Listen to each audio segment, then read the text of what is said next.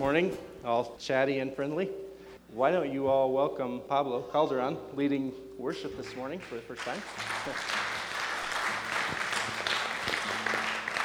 and his wife Bethany is back there too. Next week you can stay for lunch and you can hear a little bit about their plans for missions work in Romania. Um, at this time, Mike Johnson, I'll uh, extract you from behind the drums. You want to come join me for a minute?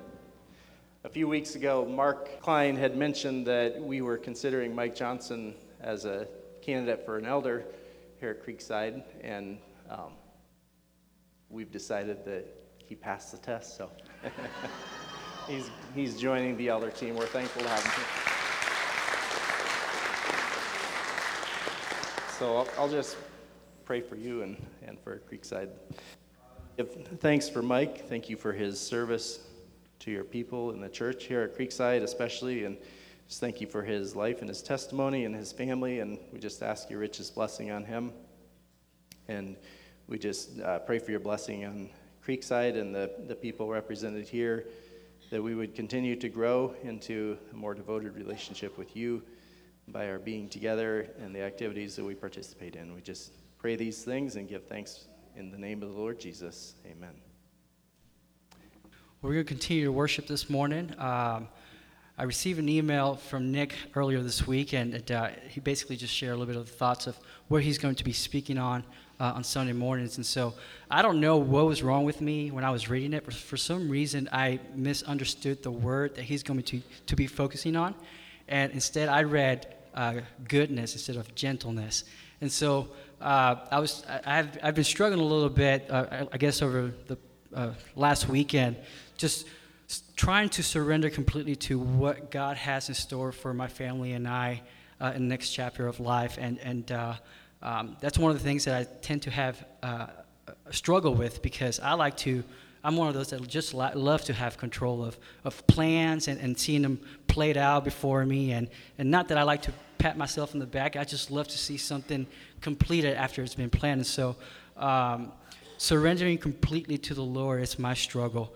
Uh, but that had to do, uh, kind of connected with uh, my thought of, of goodness because um, after that, that email the next morning, I woke up and, and I actually felt at peace with God after continuing to sing the song over and praying over my, my struggle and, and, uh, and, and, and, just reading scripture about complete, complete surrender to Him. And uh, um, because of that, I was able to feel the goodness of the Lord because I am not doing this with Him anymore. I'm, I'm basically at peace. And at the same, same, same, same time, we won't experience the gentleness of God until we completely surrender to Christ. You know, God uh, paid that price on the cross for us so that uh, this, this wild and, and, and, crazy, powerful God uh, would not be uh, at odds with us. But, but we have the opportunity to come to this morning uh, to, to be at peace with Him and, and, surrender our lives to Him. And so I hope that as we introduce a song, you're, you're, you're, blessed by it, you're encouraged. I don't know your story, and I hope to get to know you so I, am able to know your story and you're able to know mine as well, and we can encourage each other. But I know in a room like this, we all have our own struggles. We, we know, I know that we have our times where we have a hard time surrendering to, to the Lord and, and being in His will. And so uh, I want you to take this time this morning as we teach it, to teach, the song to you, to, to just search your heart, see what, what's keeping you from completely uh, surrendering to the Lord, and, and experience that goodness and that gentleness that the Lord has to offer for us. And so I'm going to teach you this chorus. Once you get the hang of it, why don't you go ahead and, and sing along with me?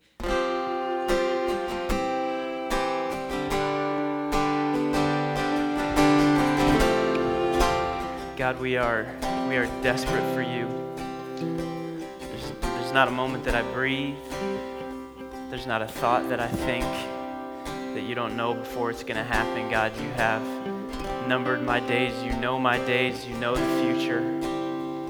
Father, you know my heart right now. You know my heart yesterday. You know my insecurities. You know my guilt.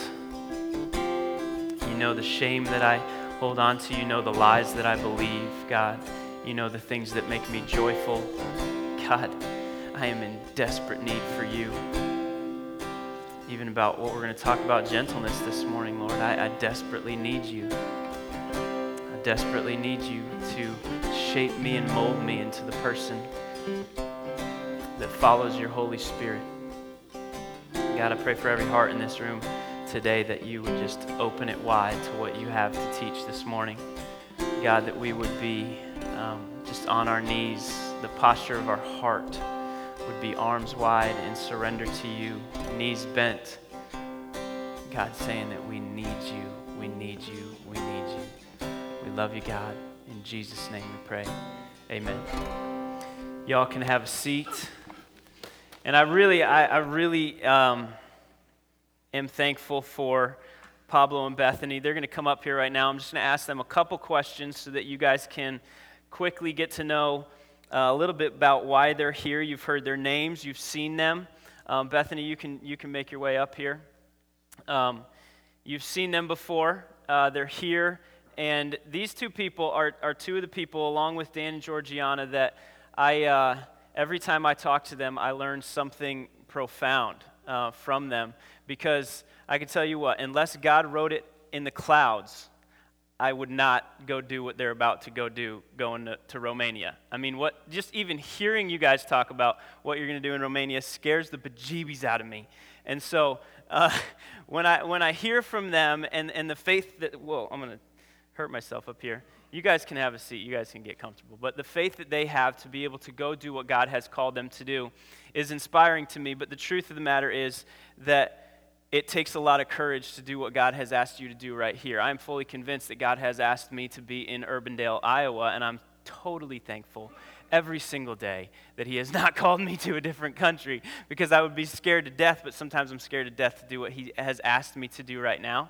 But these are two very special people um, right here. So you guys can use this microphone, and I'm just going to ask you uh, two simple questions. You both can respond however you want to this. This is uncensored. Um, so it doesn't go online or anything like that, right? I don't, I don't know. It depends on what you say. I'm just kidding.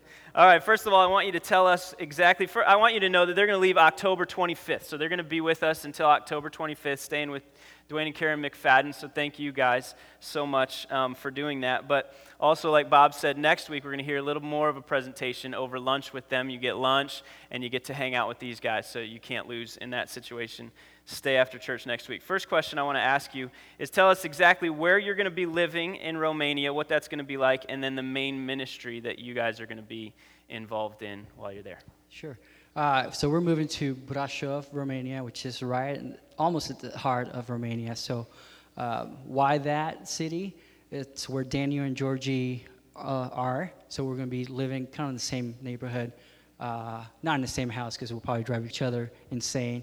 Uh, just kidding. we love each other. But uh, so one of the uh, ministries that we're going to be doing is we're going to be uh, trying to reach out the younger uh, uh, generation because they don't have a strong interest in the church as of now, but there is a hunger for Christ, and so we're going to try to do some Bible studies at our homes.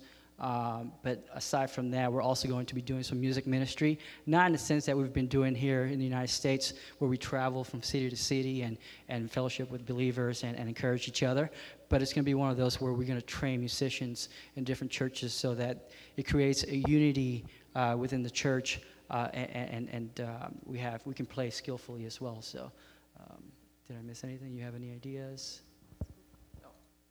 We'll also be um, working part time at a local Christian school in the area.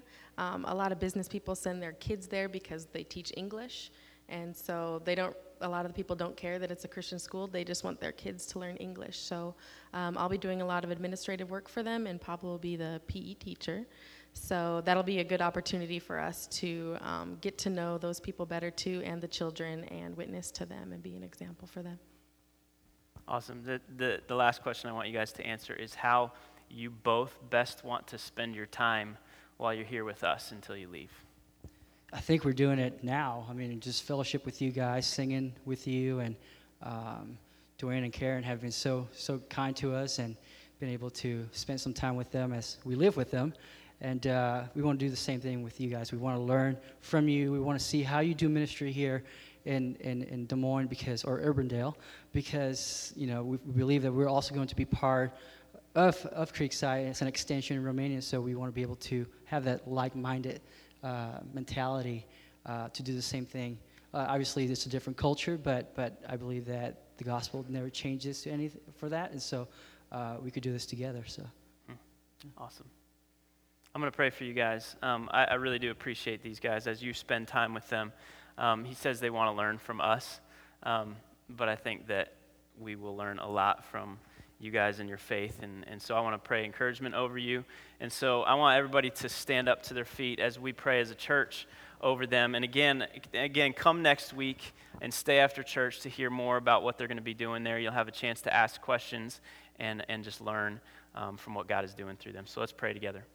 God, um, I pray over Pablo and Bethany and Carolina, their daughter, and, and um, God, I just thank you for the courage that you have given them. Um, I just pray over them, like Joshua said, be strong and courageous. And um, God, you tell us 365 times in Scripture, do not be afraid.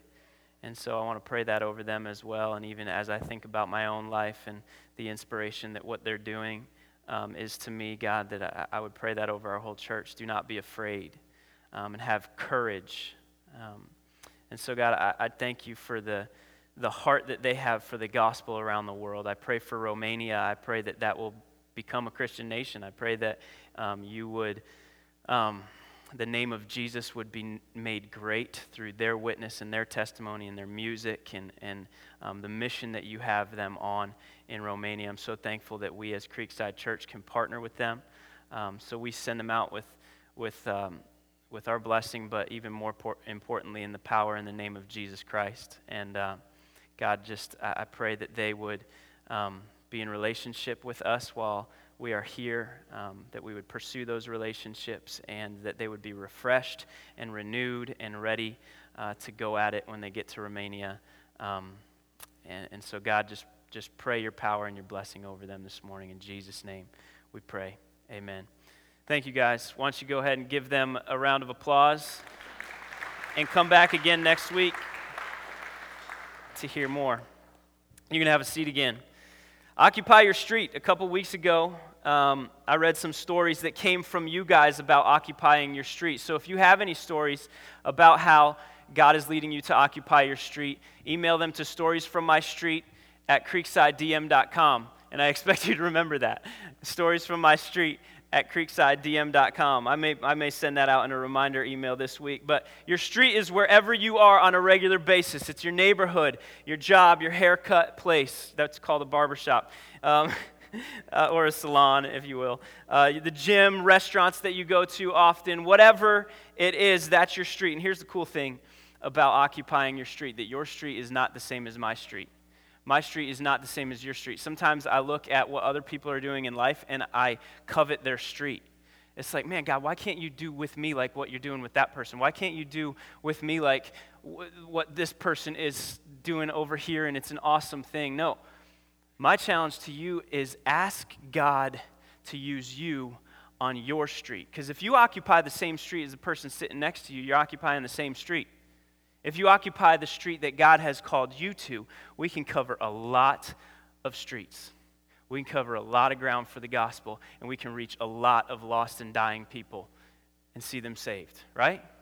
So ask God to help you occupy your street. Ask God to help you figure out what your street actually is. And this is cool. I, uh, I was talking to Pablo about um, occupying your street a while back, and, and he came and we had coffee last week, and uh, he told me a story about how he loved this, this concept of Occupy Your Street. He shared it one time with one of his deacons, and that deacon was like, Oh, yeah, I can do that. I can, I mean, I can share the gospel with, with the people that are on my street. He goes, and his neighbor gets saved. Like, boom. I'm like, why does it not happen that way every single time? Like, that's not fair. Dude, you heard this one time, and dude goes, and his neighbor gets saved. That's not fair. But here's the deal it is fair because God has the power to save people. You could occupy your street for years and years and years and years and years and years and years with the same people and potentially get discouraged, but it's the power of God to save people. It's the power inside of you through the Holy Spirit to obey and do what He asks you to do, and then He will blow your mind. You pray this every day God, do immeasurably more than I could ask or imagine, and then just wait and press on and press on and press on, and He will. So today we're going to be in our last uh, two weeks. Starting this week, we have two more weeks in our Fruit of the Spirit series. Those who live in obedience to the Spirit of God will will see the fruit of the Spirit produced in their life. Fruit is singular, meaning all of these things love, joy, peace, patience, kindness, goodness, faithfulness, gentleness, and self control. When we are empowered by the Holy Spirit living inside of us, we can live out and we will live out all of these things. Today we're going to focus on gentleness, and this is the hardest one for me. But I also have to realize that as much as I am, and this is what you have to realize, it's time to make it personal, as much as you are empowered by the Holy Spirit to live out the ones that you think you're good at, you are just as empowered by the Holy Spirit of God to live out the ones that you are not naturally good at. The problem is we live with our sinful nature, and Satan capitalizes on our weaknesses, and he lies to us all the time, attacking us where we're already naturally weak. And so we think we struggle with, I think I struggle with gentleness more than I do with some of the others. The truth of the matter is, I have the Holy Spirit of God in me to live all of them out equally strong. You get what I'm saying? So it really just comes down to a lie that I'm believing somewhere about the fact that I'm not a gentle person, right? This one's hard for me. I look at this and I think about what I struggle with as far as gentleness goes. I tell you this I used to be a gentle person, and then I had kids, right? I'm serious. I used to be a gentle person. Now, I was meeting with somebody this week who is the opposite for that person that when they had kids, they become more gentle. I'm like, I hate you, dude. I hate you, all right? I'm just kidding. I love this person. But it's the opposite for him. For me, I, oh, this is funny. I was talking to Heather this on Friday night. This is two nights ago, right? We had, it's the first week of school, so communication between us has been to a minimum. And uh, she said, Hey, so what are you talking about on Friday? And this is just after we had put the kids to bed. We had spent like, I don't know, hours putting them to bed. When it's supposed to take like 30 minutes, done. And we're spending time with each other, right? It was an hour later. We're sitting down. We just sit down on the couch. We're about to turn TV on. Before we do that, she says, So what are you speaking on on Sunday? And I said, Gentleness. And this was her reaction. like she laughed. I'm like, okay, I know exactly what that means because both of us just spent an hour putting our kids to bed, and you laughed because I said I'm speaking on gentleness, which means, Nick, for the last hour, you have not been that gentle of a person, right? Like, you do not have necessarily the authority you need to speak on this passage, all right? But I've said this before when you pray for something like gentleness, right? Or any, any of the things on the fruit, is, eh, the, the fruit of the Spirit are love, joy, peace, patience, kindness, goodness, faithfulness, and self control. You pray for any of those things, do not expect God to just be like, okay, boom, you wake up the next morning and you have it, right? This is what you should expect. You should expect that that is a dangerous prayer, right? You pray for gentleness, expect for the next several days or months or years, however long it takes of your life, to be put in situations where you have to be gentle, right? Because in that way, you actually learn the lesson how to be gentle. And then God can use you in other people's lives to encourage them and to show them how to be a gentle person. So, in my case, I need to be a gentle person, so God gave me kids. Right? It's like this. I mean, you get home, I get home from work, and if Mama Heather is upset, it's like, oh no mode. It's like, kids, it's on like Donkey Kong. Who made Mama mad? Right? I'm gonna find out which one, and it's on right? Because I enter into that situation, now I'm ticked, right? I, and whoever made mama mad is, is I mean, we're going to have words. This is not going to be a good night for you, right? When, think about it. How should I really enter into that situation? I seriously, honestly, I do pray on my way home often, like, God, whatever is happening at home, help me to enter into that. Because I don't know I don't know what the house is going to look like. I don't know what is going on. And I can guarantee you it is not Heather's fault, right? But help me. Because my natural self, I'm going to do it wrong, right? I'm going to do it wrong, and then I'm just going to be a fifth kid in the family, or I don't know what's going to happen, but it could all break loose as soon as I enter into this house, depending. I really should walk into that house. First kid I see, give him a hug, no matter if he's crying, screaming, punching somebody, whatever, destroy, breaking something. I don't know. I should just give him a hug right? And then I should walk up to Heather and, with all the strength I can muster and the gentleness, give her a hug, even though she doesn't want one in that moment. Just hold on, hold on, hold on, and say, It's going to be okay. Just breathe, just breathe, right? I mean, that's how it should be. You have a point, I think. I think with a lot of this stuff, and gentleness is, is a perfect example. You have a point. It's like the most frustrating thing in life. And you don't just have to apply this to children.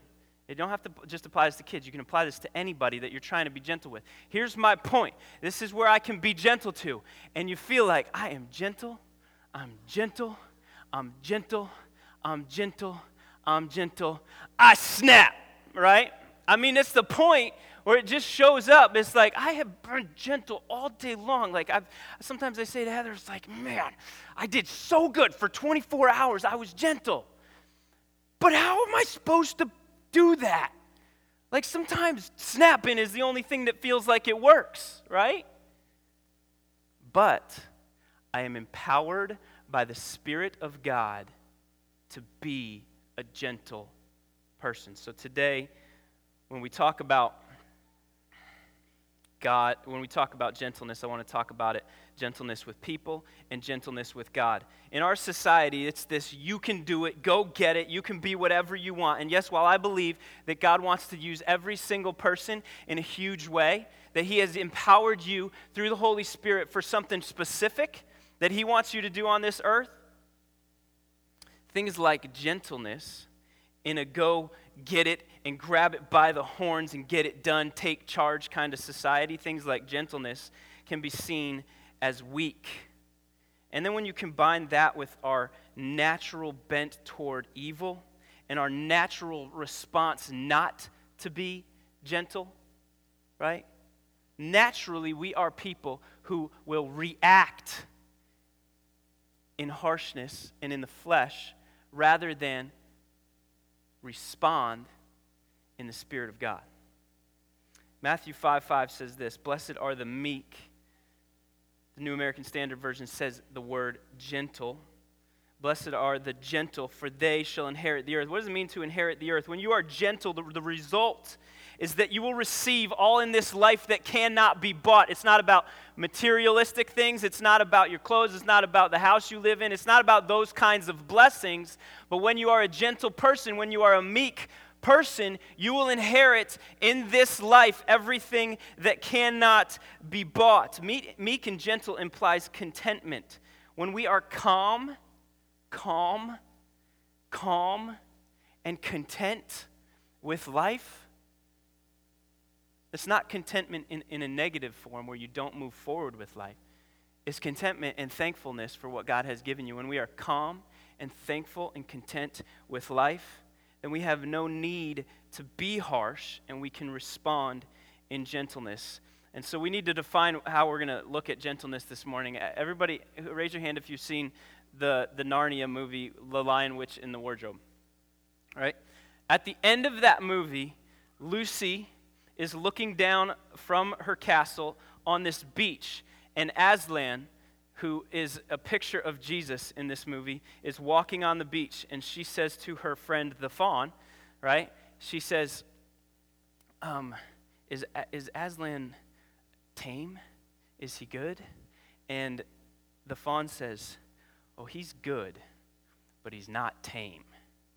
He's good, but he's not tame. My favorite lyric right now in, in a, in a, in a uh, what's that called? A song. it was really that hard. In a song is this it's a, it's, a, it's a rap song by Andy Mineo, okay? And it says this um, My God is good, but he's not safe. My God is good, but he's not safe. Y'all hear that and we'll be like, yeah, he is. He's safe. No, he's not. God is a risk taker, he's a wild man. His thoughts are above your thoughts. His thoughts, his ways are above my ways. He cannot be understood completely. He cannot be known completely. But guess what? He makes himself known to us through the Holy Spirit of God. I love that because God is wild. He cannot be tamed. And guess what? He cannot fit into the box that we create for him. Whatever shape we have made God fit into in our life, He will always and forever break free from that box. We cannot tame God. I recently did hear somebody put it this way about gentleness it's like a wild stallion. And when I think of a stallion, I'm like, first of all, a stallion, like, that's a stud. Like, if, you, if you're a stallion, if you're a dude and somebody calls you stallion, that's a good thing, right? Right? It's a stud, right? And so this wild stallion is also strong. I mean, you think of a wild stallion, that horse is strong.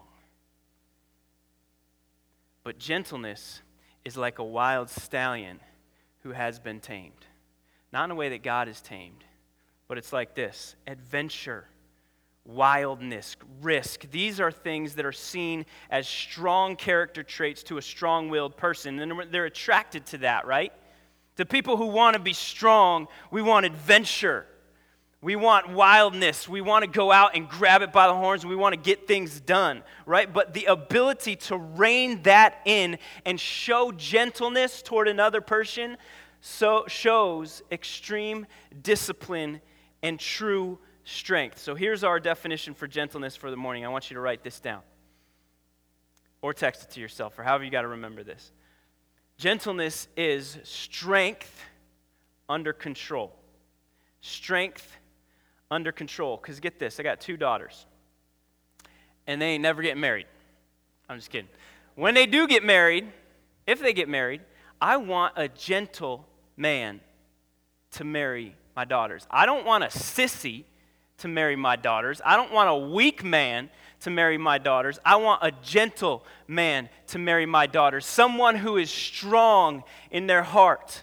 Even maybe someone who is strong willed, right? I was a little less strong willed then. I got married to Heather. Now I'm a little more strong willed. Anyway, she has shaped me and made me into a better person. I love it. I want a strong man to marry my daughters but a strong man who can take that, rein it in, and be gentle with them in his strength, to be gentle with other people in his life, and to be gentle with his kids someday. Jeremiah 9:24 says this, "But let him who boasts boast in this, that he understands and knows me, God, that I am the Lord who practices steadfast love, justice, and righteousness in the earth. For in these things I delight. See, it's things that maybe in our society are not labeled as strong, God defines as things that He delights in. That's how we need to look at gentleness this morning. Gentleness is not a, a, a passivity, it's not a curl up and do nothing kind of fear. No, gentleness is strength under control. It takes someone strong in their heart to be gentle because it's the strength that comes from God through His Holy Spirit. So, first, we're going to talk about gentleness toward other people. Proverbs 15:1 says this, "A gentle answer turns away wrath; a harsh word stirs up anger." I had a situation in life recently where I have really had to step back for a moment and think about all of the steps along the way in this situation in my life and ask the question of myself. Ask the question and really confess it to God God, you need to reveal to me have I responded with gentleness in the Holy Spirit in this situation, or have I reacted in harshness? Have I responded through the Spirit of God with gentleness, or have, have I reacted in harshness? These are good things. This is a good question to consider about yourself every time You're dealing with whoever it is. If it's a spouse, if it's a coworker, if it's a kid, if it's someone that you're having a hard time with, you got to ask that question. You got to ask God to help you and to empower you in those moments with the Holy Spirit to respond with gentleness rather than react with harshness. In that Proverbs verse, Proverbs 51, a gentle answer turns away wrath. That word gentle in the Hebrew is, is rock. And it means this a tongue that speaks with kind prudence, softly, gently.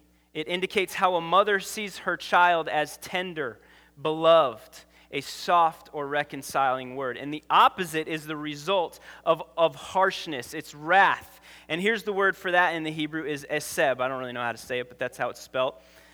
It, and it means this to cause sorrow or pain. So, in other words, a kind, soft, tender answer, a tender word, turns away sorrow and pain. Colossians 3:21 says, "Fathers, do not provoke your children lest they become discouraged." So here's an example in my own life. My, my kids, I use my kids a lot. I love my kids. Can you tell? I love my kids because it's amazing to me how the people that you love the most sometimes can make you the most angry, also. But I think it's because of how much I love them, and I want so much for them to learn the lessons they need to learn in this life that it pains me all the more when I feel like they're not, right? And then in those moments, Heather has to remind me, dude, she's two. Or, you know what I mean? And so I had a situation, like, I don't know, a few years ago, that really has stuck in my head. Every time I interact with Judah, or right after I interact with Judah, I think about this situation. He says to me one time that the, the conversation was getting fairly heated, and it was probably one of those moments that I showed up uh, from work, and um, he was the one that made Mama mad, right? I don't know, but it was probably one of those situations. And we were, we were getting pretty heated with each other. And he looks me right in the eye and he says, Dad, when you react to me like, when you respond to me like that, when you yell at me like that, it just makes me want to do it even more. It says, it makes me want to be bad. I was like, oh, snap. In that moment, that was my gentleness peak right there. But I thought about that, and I think about that long and hard. You see how a gentle answer in that situation, I mean, he just proved to me that Scripture's right. He proved to me that God is right about these things. Is that a gentle answer can turn away wrath. Even though in that moment I was pretty upset with him for being too smart, you know, and using that against me. It's like, dude, you were right. You were right. You were right. And I had to go back to him and apologize later on, right? Because if I had responded gently, maybe it would have diffused the situation.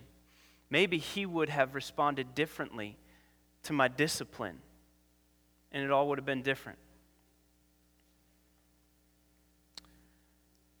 Even if you are right, get this, I want you to hear this, okay? Because everybody always wants to be right.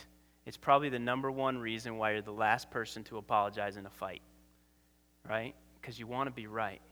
But get this it may be better to be gentle than to be right. It might be better to be gentle than to be right. So I want you to think about that and evaluate on a self level how can I react? How, how can I how do I treat others? How can I respond? Respond is connected with gentleness because it, it implies this pausing to think about and ask God for help in your response. Reacting often gets our our uh, natural response, which is to be harsh.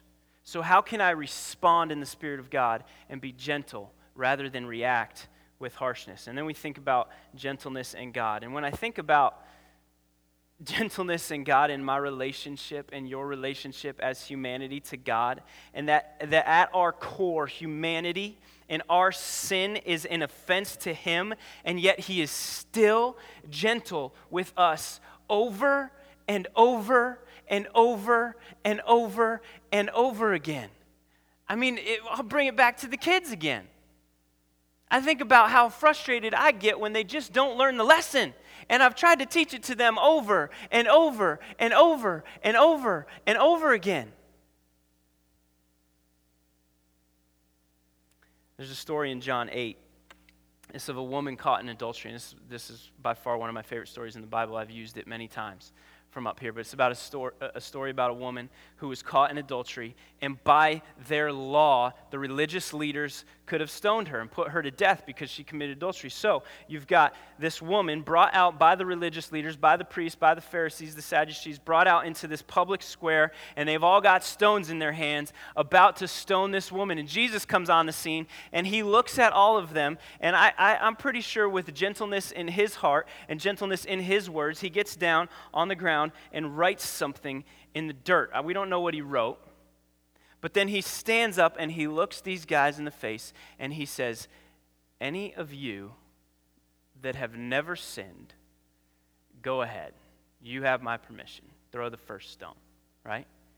And they knew in their heart of hearts that if they said they had never sinned, they would be lying, and they could not do that. So, one by one, they drop their stones and they walk away. And it's just Jesus and this woman. And in all the gentleness, that anyone could ever muster. This is Jesus walks up to this woman and says, Woman, look around.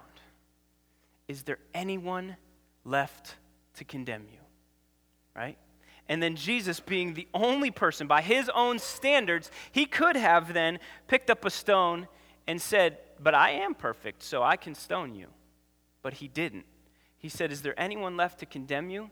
Being the only person that could condemn her, said, Neither do I. And then he said, Now go and leave your life of sin. This is how Jesus is with us. Because every single one of us deserves punishment. But because Jesus came and was gentle with us and was obedient to his Father in heaven, he looks around and says, Hey, look, no one can condemn you because everyone around you is in the same boat. But guess what? Neither do I, and neither does my Father. He is gentle with us, his children, even when we continually get it wrong. So, does God have that snap level? On our Preacher in the Gym Guy Facebook page this week, somebody asked the question. They sent in a message. Um, and if you saw the video, I responded to that. But it was a message does god does god like have a limit of forgiveness? Does god ever get tired of forgiving us? Does god ever ever get to the point where he just snaps and says forget about you because you're not getting the point right? God there is nothing more powerful than the cross of jesus christ i want you to turn to matthew 18 matthew chapter 18 if you don't have a bible there could be one in the seat in front of you you can go on your phone, whatever you do, it'll be on the screen too. But Matthew 18, I want to read you a little story. Verse 23, Matthew 18, 23 says this Therefore, the kingdom of heaven may be compared to a king who wished to settle accounts with his servants. When he began to settle, one was brought to him who owed him 10,000 talents. And since he could not pay, his master ordered him to be sold with his wife and children and all that he had, and payment to be made. So the servant fell on his knees, imploring him, begging him, Have patience with me, and I will pay you everything. And out of pity for him, the master of that servant, servant released him and forgave him the debt. But when that same servant went out, he found one of his fellow servants who owed him a hundred denarii, a lot less than what he owed his master. And seizing him, he began to choke him, saying, Pay what you owe. So his fellow servant fell down and pleaded with him, Have patience with me, and I will pay you.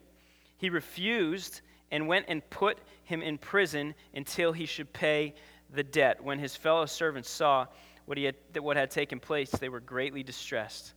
And they went and reported to their master all that had taken place. Then his master summoned him and said, You wicked servant, I forgave you all of your debt because you pleaded with me. And should not you have had mercy on your fellow servant as I had had mercy on you?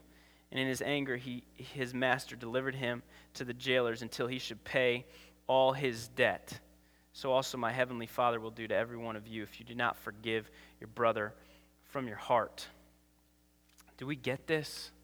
I mean, do we get what God has done for us? That God has been. And you got to make this personal. You can't look at the person next to you and say, I'm better than him. I'm better than her. I'm doing better than this guy at work. I'm doing better than cousin so and so. You know? We don't compare ourselves to the people around us we look at ourselves and say, Yeah, I have messed up. I know my own heart, and God has been gentle to us in forgiving our sin debt when we come to Jesus. And yet we got to ask the question how do we repay Him by the way that we are or are not gentle with other people? Now, I tell you this this week, studying this and looking at gentleness has been really convicting for me, especially like yesterday, the day before I preached. This happens often where Satan just attacks. But the kids have been in school all week long, and oftentimes at the end of the first week, it's the hardest, right? Because they're exhausted. We're exhausted. Everybody's exhausted. Everybody's string is pretty short. And we had them out all day yesterday, and God really gave me an opportunity to try to be gentle. But I really needed to this week have this self check. And I asked myself the question what is the best way to pursue not only gentleness, but to pursue the fruit of the Spirit to come out in my life, right? And the best way is not to work on each of these individually. Here's the best way to pursue any of these is to pursue God. Pursue God. Pursue God. If any week you have come away thinking, I'm terrible at that one, right? Pursue God. Pursue God. Pursue God. Because all of these things are lived out perfectly in who God is. So, gentleness is strength, it's strong, it is strength under control. It includes grace, mercy, forgiveness. Because we have received all of those things from God, we give them to others, but it takes an amazing strength to be humble enough to answer gently, to act gently rather than harshly, because harshness is our natural bent. Gentle takes an amazing amount of strength found in the power of the Holy Spirit. So the band is going to come on back up here, and I want to I want to read you this one verse. It's from Romans 5 8. It's from Romans 5 8. And I want you to make this personal as you think about the fact that we're going to take the bread and, and the cup. This is stuff that Jesus at, at the Last Supper gave to his um, disciples. And he says, As often as you take these things, as often as you have bread and wine, I want you to remember what I have done for you. And so, you know, I said that the, the solution to, to being more gentle, to solution to seeing these, the fruit of the Spirit come out in your life is to pursue God? Well, it all starts here because we don't, we don't have the ability to be in the presence of God all the time and pursue Him on a daily basis without Jesus dying on the cross and tearing the veil so that God's presence is with us all the time. So that's what we remember here this morning. But make this personal. Think about your own life. Romans 5 8 says this For God shows His love for us in this, that while we were still sinners, Christ died for us. You can put it this way while I was still sinning over and over and over and over and over again, he was gentle with me. So we're going to worship together and we're going to take communion and we're going to remember Jesus. Let's pray. God, I thank you. I thank you for Jesus' sacrifice on the cross of himself for us, God, that in our sins we didn't have to clean ourselves up. We didn't have to get right with you. Jesus died for us. And he said, Here is salvation. Believe in me. And so we believe in Jesus, and he cleans us up. The Holy Spirit of God gives us the power to live out the fruit of the Spirit. And God, it all starts here. We're thankful that when we were stuck in our sin, when we were repetitive and just kept offending you, kept offending you, kept offending you, you were gentle with us and gave us Jesus. So help us in these moments to make it personal, God. We thank you for Jesus. In his powerful name we pray. Amen.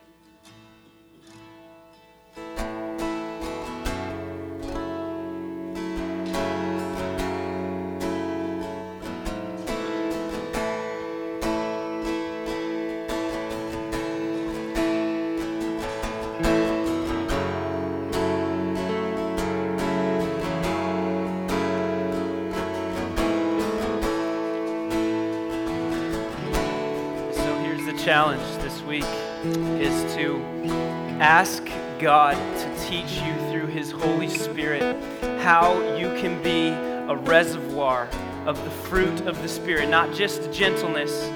Gentleness for me is something that I struggle with, but for you, how through the Holy Spirit of God can you learn to be a reservoir of the fruit of the Spirit and people will see who you are and it'll be a reflection of who God is and they will see his glory and turn to Jesus for salvation. That's the challenge. You pray that every day this week. God, make me a reservoir of the fruits of the Spirit, of the fruit of the Spirit. And so we're going to sing this this chorus one last time. And you see people around the room raising their hands. We've already sung sung the song I surrender.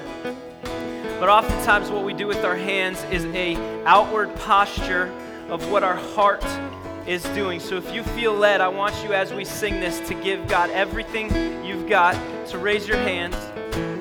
And this is the posture of your heart to say, I completely and fully am standing here before God, completely surrendered to Him. He is the only one that can change me and make me the person that I need to be out in this world after I leave this room. So we raise our hands to Him and we say, I stand in awe of the one who gave it all. He gave everything to save the world that He loved. So this is our proclamation to Him as a church that we will stand by the name of Jesus Christ to love the world around us. So if you feel led right now, raise your hands up to Him signifying the posture of your heart and your life to give everything you've got to Him when you leave this room. Let's sing this together for His glory.